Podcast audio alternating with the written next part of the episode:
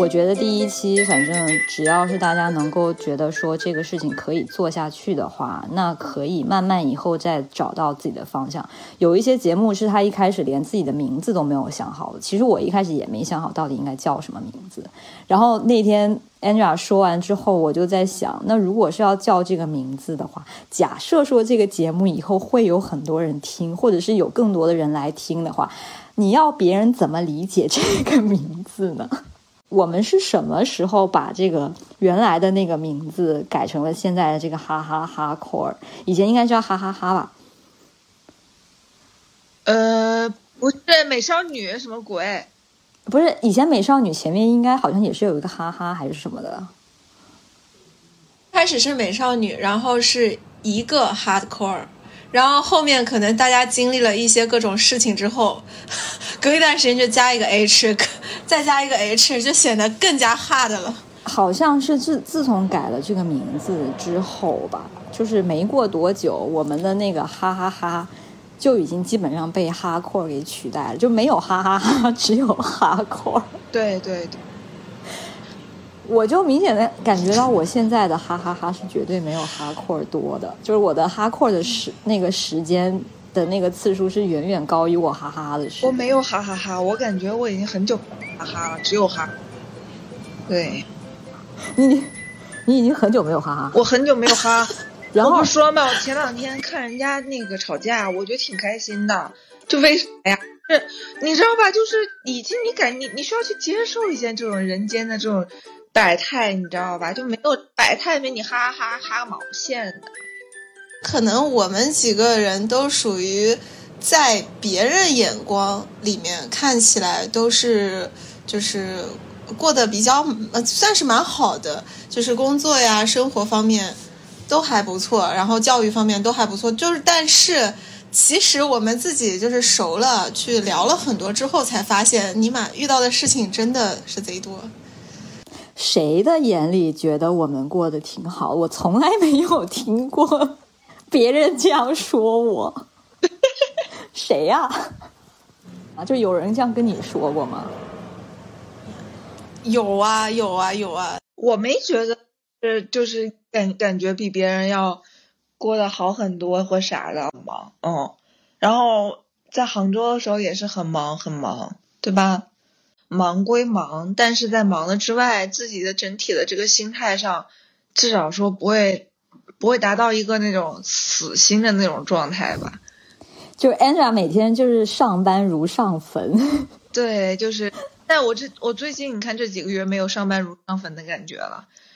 我觉得主要是工作不心累吧，我觉得这点还挺挺重要的。如果说我上班如上坟了，我估计我也就辞职了，对吧？对，就是我现在不是也面临找工作的问题嘛？我现在就首要的考核的这个这个标准，就自己想要接受的工作就是不心累的，就是其他都是次要的，真的，甚至连呃薪资我都会放在第二位考虑。回到这个主题上，为什么要叫 hardcore？我是觉得，就明明是就我不说你们啊，我可能代就是代表不了你们，但是我想说我自己，就是明明我可以选择一些，就是比较不折腾的生活去过，但是我非要自己找罪受。就不管是搬家呀、搬来搬去啊、换这个城市、换那个城市啊，还是感情方面啊，还是工作方面啊，就就我不知道这个缘由是什么，反正总是挺艰难。但是好像这个艰难又是自己选的。我觉得你是不嫌折腾，我觉得你某种程度上你也挺不嫌折腾的。我我曾经是，我现在不是。那你折腾是为了什么呢？就你这个选择到最后，是你觉得怎么样，你的这个折腾才没有白费，或者说你觉得折腾到什么程度之后，你觉得到了，然后我的折腾也够了。折腾只是一个中间过程，你在做出每一个选择之后，你觉得这个折腾，呃，真的就是没啥意义的时候，那你就停止折腾了。为什么要叫哈库尔？我是觉得，就为什么我们爱折腾这个事情，就我觉得，可能每个人都试图想要去寻找一种自己真正理想的生活，就是在他不折腾之前，他活在一种就是比较温和的一个状态里，没有什么波澜的一个状态里，可能那也并不是他真正想要的。他一定要多去尝试，多去碰壁，多去就是摔摔一摔，摔一摔跤，可能慢慢才能知道哦，这个东西。虽然它痛，但是它可能就是我想要的这个东西。虽然它别人说它很好，但我并不稀罕。就是在这种折腾里，会慢慢慢慢找到自己的一个就平衡点。我觉得我停止折腾有个很大的原因是因为疫情。那你说的是出去玩儿吧？你说的这个折腾是出去玩儿。我觉得只要你能让我出去玩儿，怎么样折腾都行。所以，为什么我我当时想到就是要做博客的一个原因，是因为我发现就是也跟疫情有很大的关系吧。就是我们自己呃，一个是出去玩的时间少了，而且从一开始我们还会，二零二零年的时候，我们还会时不时的想着说要不要再约着出去玩一下。然后到现在已经是很有默契，大家都不问这个事情了。我们以前是会把这个东西当做每一年一个很重要的计划，就是它好像成了你一个要超越生活的这个一个很有仪式感的一个事情。比方说，你十一要出去，但是你提前半年你就已经开始为这个事情做计划，但现在已经不会再做这件事情，就是你都已经自己非常心知肚明的想着说，我我已经不需要再花精力去准备这个事情的时候，你就觉得好像他已经就是从你的生活里消失了一样，这种感觉就是呃。就是一个很重要的得到快乐的源泉，一下子就被切断了。对你讲到就是之前的那种快乐源泉哈，其实我自己我觉得折腾真的没啥，但是折腾能够让你带来成就和满足，其实对我来说这个有意义的。就好像你说这么。啊，你你每个星期还飞出去？你说周末，你让我现在想想，我周末我飞去泰国、去日本在干嘛？他是比较极端的，就是一边很拼命，然后一边还要很拼命的玩儿，非常非常透支，但是也是两手抓。你说我现在会觉得是挺折腾的，但是那个时候就我很享受，就是只要去了机场，那个香港机场就是我的那个快乐源泉，你知道吧？我觉得可能完全不工作我做不到。但是的话呢，就是工作的这种紧绷，加上你每年你这么间歇性的出去出去玩几趟，是一个很好的一种平衡的方式。我总结一下，我感觉你俩吐槽到现在，Angela 也就吐槽吐槽工作和同事。对我觉得还能够跟朋友去吐槽，去说一说这个不好那个不好，说明他还在自己的承受范围之内，就自己还能给，就是还他还能回得来。我觉得以前其实好像我们自己更多的烦恼是比较能够，就是比较能够被预见的吧。因为其实当时我们只有生活，就是工作上的一些压力和烦恼吧。但是二十七八岁过完之后，我的烦恼就完全是不可预测的。但是现在明显就感觉过了三十之岁之后啊，就会觉得慢慢的有一些东西在不在慢慢的悄然的向自己逼近。呃，可能存在的一些身体健康方面的隐患啊，或者说有可能接下来这个家庭方面，甚至是未来如果说有小孩、下一代之类的，就感觉有一些东西在向自己逼近，就不能再很无忧无虑的，呃，只是吐个槽，然后这个事儿睡一觉起来，他们就就我还是可以恢复成原来的自己那样子。或者你就很忙，你就没时间，这个你你就得忙着要去解决手头上的棘手的东西，你没有时间去顾顾虑那些小的烦恼了。虽然说变得更煎熬了，但是在心态上面，你知道吧？就是其实不会像以前一样的有这么大的一种排斥的感觉。我觉得可能真的是 embrace 了。就以前还会挣扎一下，现在就觉得说可能它会是一种常态，然后你要学着跟它共处。就我觉得你可能到过了二十多岁，你发现时间好像突然变得很有限，然后没有那么多给你挥霍的时候，你的心态就发生了变化。当然，可能这个东西是因为你遇到了一些事情，比方你这这个就有一些变故，或者你身体遭遇了突然的这个一些打击之类的。然后还有包括我们像这个遇到了就是这几年疫情吧，我觉得其实很多人都会因为这个就是发生一些调整和改变。这几年你们有没有找到什么新的让自己快乐的方式呢？或者是调整的方式？找到一个出口？对，肯定有啊，呃，有很多，有跳舞，有画插画，有学法语。呃，二十岁的的这十年光阴，就是基本上就是要找你能够终身去跟孤独、跟平庸对抗的东西。就找到这个就行了。其实这个就是你的快乐源泉。我真的是觉得一个人一定要找到一个自己愿意去学习和钻研的东西，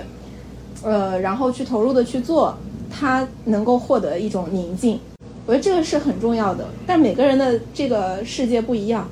就每个人一定要找到。就真的疫情是一个 turning point。嗯，以前的快乐源泉在外边。现在呢，可能就是你让我待在家里，就是就是安安静静的过个周末，你知道吧？我觉得这就是快乐源泉了，就是就能能维稳，已经觉得很有幸福感了。我觉得维稳的这个。词用的很准确，就是这种感觉。就是只要情绪稳定，只要生活不要再给你别的重重击和重锤，你就觉得嗯挺好的。我就当一个情绪稳定的成年人也没什么不好。就真的说令你能够为所坚持且感受到快乐的事情，我现在没找到。你找到了。教西语，教西语。我刚刚也想问，你觉得教西语对你来说的意义是什么？除了它能给你赚外快之外，啊，就那个赚外快，这真的不叫意义，你知道吧？就是，就是，就是交那几个月还在亏钱。那对他来说已经不是钱了。就是这是一种调节的一个一个一个方式。另一点呢，就是其实本身教西语的过程中，你也认识了非常多的。人新的朋友，包括现在，其实大家关系都非常好。我觉得其实这两个的意义还挺大的。我并没有在二十多岁的过程中啊，只是过着很平庸的朝九晚五，然后周末躺平的这种日子，我还觉得挺值得的。你在教别人的过程中，其实你是在做一个你自己擅长、能让你有成就感，然后还能帮助到别人的事情。所以，其实这个东西对你来说是有满足的。呃，我二十多岁的时候，其实。也不能说是自卑吧，但是的确对自己有很多的不满。虽然我也没有什么事业心，但是我对自己有很多的不满。这种不满不仅仅只是在一些就是积极进取、认真工作、好好学习这些方面的不满，是呃很多方面。比如说我性格，比如说我为人处事，比如说我觉得我眼界啊等等，就是是会对自己有所不满，会觉得自己匮乏，会觉得自己有所缺失。但是现在，如果就是我扪心自问，再问我自己的话，我觉得我已经做到了我能够做到的最好，或者说，我该尝试的也都尝试过了，想要了解的也都了解透了。啊，用 Angela 的一句话就是与自己和解。你这段总结特别政治正确，就是真的，就是如果我让我现在来说的话，我对自己不管是生活还是状态，我没有任何不满，我觉得嗯都挺好，或者说不够好，但是我全全部都接受，而且就是不会再像以前那样子有一种强烈的匮乏感，现在没有，现在觉得就都挺好的。我觉得这种就是跟自己和解了，挺好的，真的。而且这句话的确就是，我觉得在任何的场合都很都很正能量，对吧？其实你这句话的意思就是关我屁事。怎么说呢？就是糊弄一下他的塑料同事的时候，他都跟他塑料同事用这句金句：“你自己和解吧。”然后人家搁那儿想半天，其实他压根儿就根本没有实际的想要帮别人解决任何问题。回到哈阔这个事儿，我觉得其实哈阔可能代表了，就是从二十岁开始，咱们三个人建立连接的时候，一个最底层的一个共同的矛盾，然后到因为哈科，然后展开的话题，然后有更多的就是相互的认识，以及就是大家一起从二十多岁，然后走到了三十多岁。我觉得其实就是哈科对于我们三个人的意义，其实我自己看是在这儿。就说实话，你说我们三个人在这么好这么五年了吧，五六年的时间已经，七年了。快七年了。就是你你说我们相处的时间有多少吗？我觉得并没有说是每个周末或者是怎么样都都在我们三个是认识的第一年就一起出去玩了一趟，去韩国。呃，之后本来说要三个人一起去南非的，我不知道为什么我当时就没去，我忘了。反正，但是我觉得就是这么多年能够建立这种联系，包括一开始我很想要跟你们做朋友，我觉得不是因为我很 hardcore，我觉得我只是当时我发生了一件非常 hard 的事情，我那件事情直接是 可以数得上我人生最 hard 的事情前三了，对吧？你们知道的，此处不省略一万字，你们知道。但是我那个时候，呃，觉得就是我觉得这么多年我们的关系这么稳稳固，一开始真的是因为我很喜欢你们俩。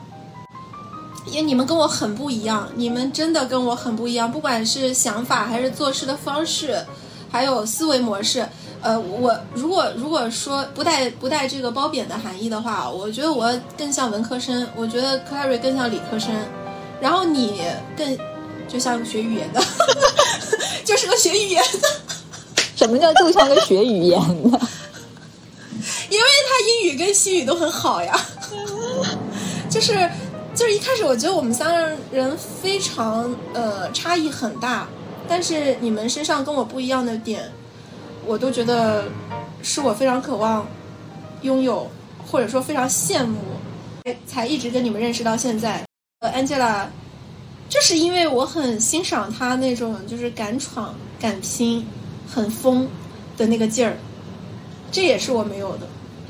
顺着这个话题，我在想，就我们这个这个这个播客呢，如果以后真的还可以继续录的话，你们有想过我们会用一个什么样的这个姿态，或者是说什么样的一个这个这个特特质出现在这个出现在这个节目上，然后让可能会让一些人认识到你。的确，当你提出提议这个事情的时候，我记得昨天下午我跟我男朋友下楼去拿快递，然后我路上他。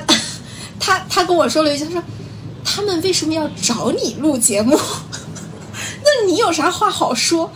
然后我当时很自然的就跟他说了，也也就是下意识的，因为我内心深处真的是这样想的。我说，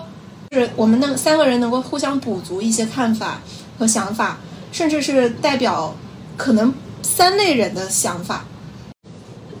就是就像我刚才说的，就是我觉得 Clary 他是更。理性客观的，我觉得我就特别感性化，然后可能就是那种什么文艺小说什么之类的看多了，然后有时候真的是不成体系也，不成逻辑。但是我可能也代表一部分人，一部分人他真的就是我这样想世界、看待世界、看待问题、看待生活的。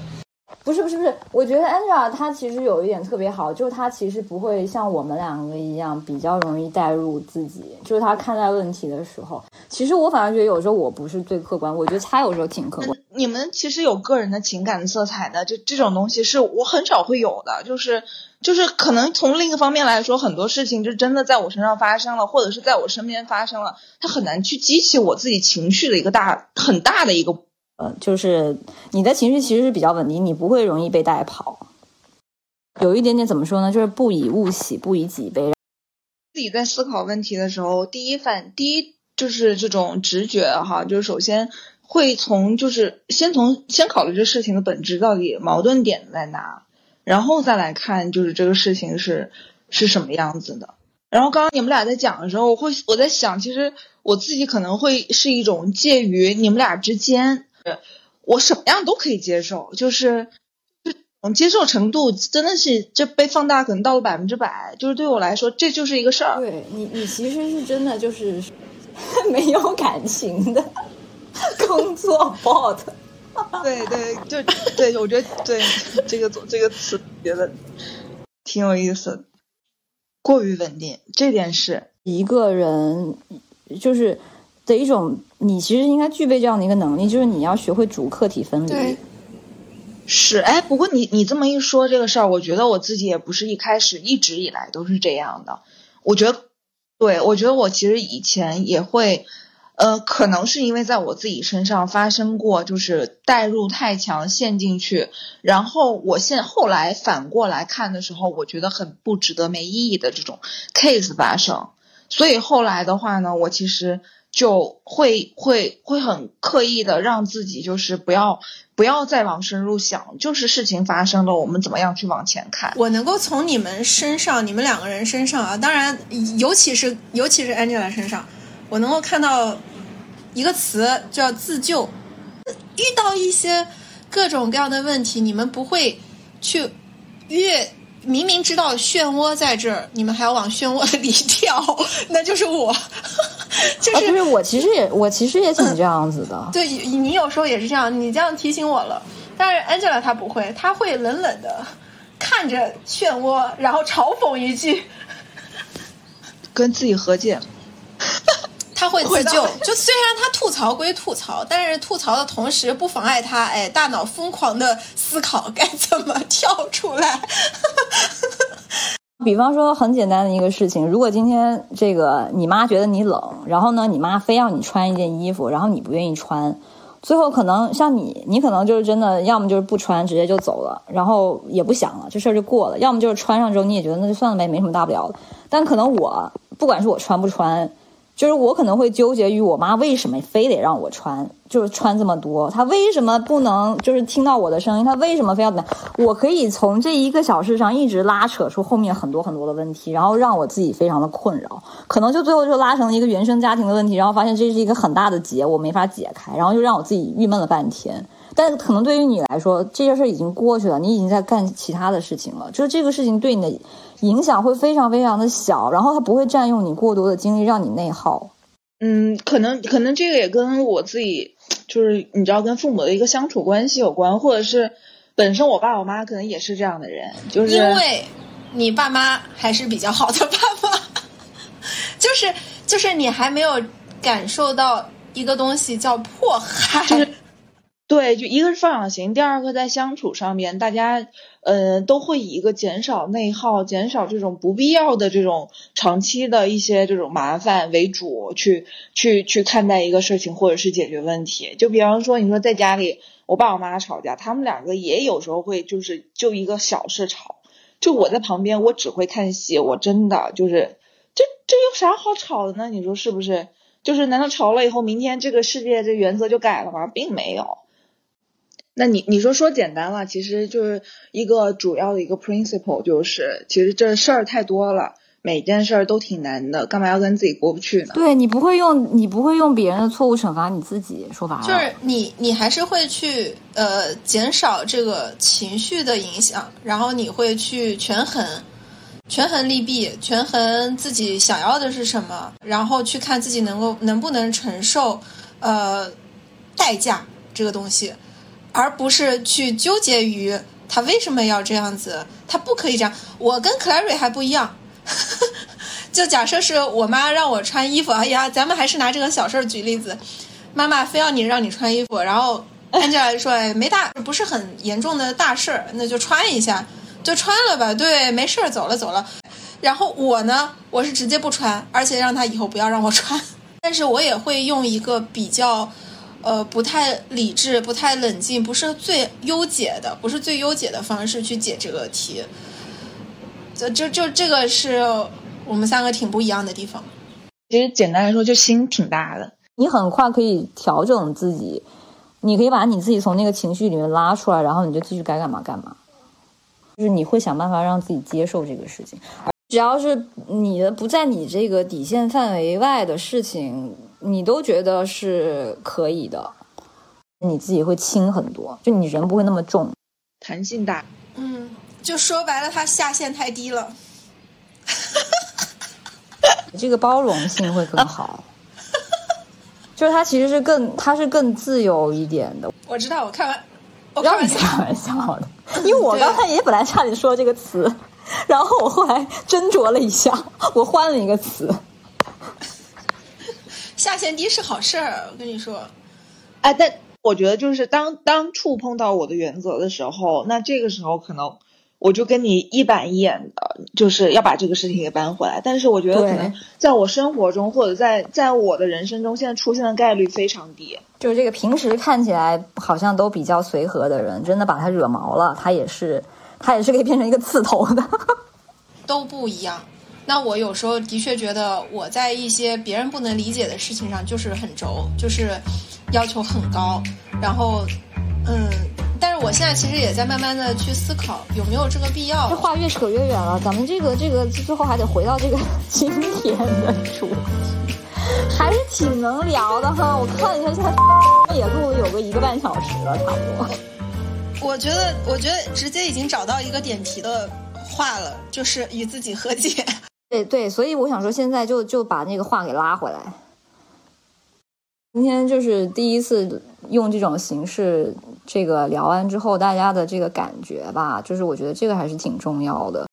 嗯，就主要是你生活中、日常生活中，其实真的可以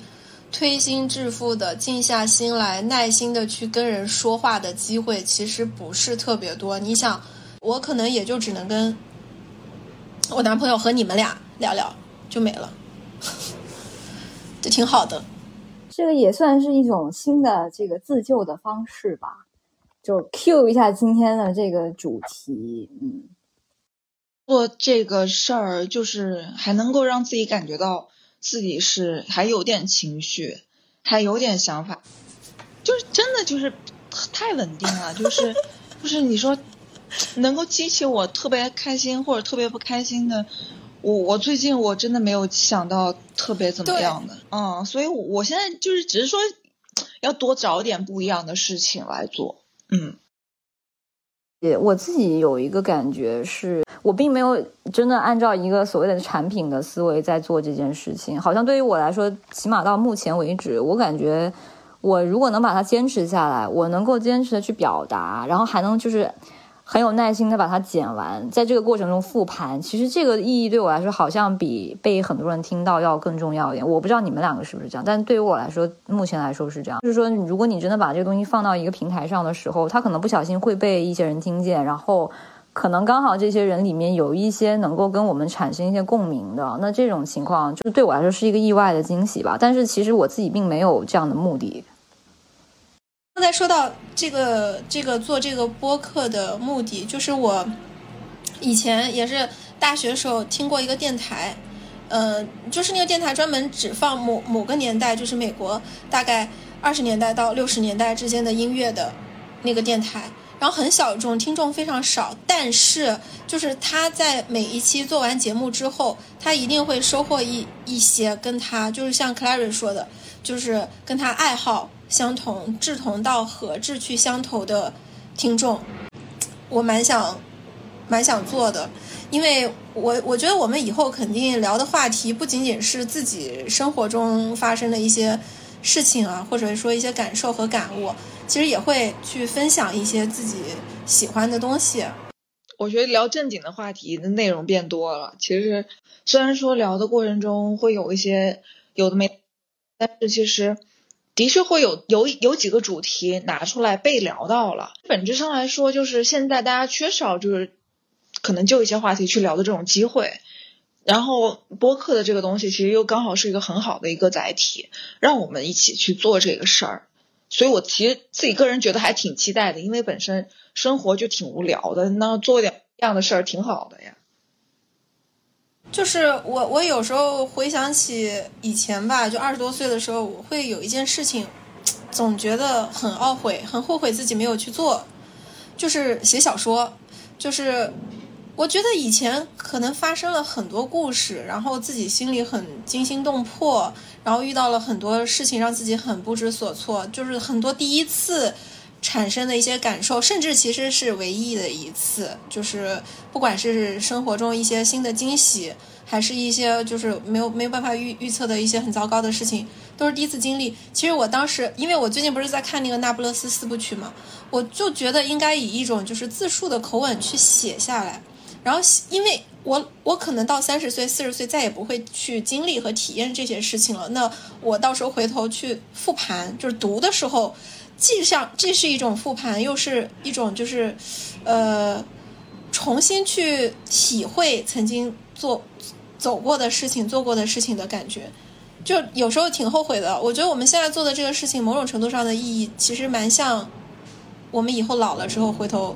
去听一听，可以听得到我们三十岁的声音、三十岁出头的声音、三十岁的声音、四十岁的声音，我都觉得这个事情是挺好的，就是越早做越好。可以啊，那反正今天第一次就这样呗，然后下次再聊呗。嗯，那行，那就先挂了吧。好，拜拜。嗯，拜拜。拜拜。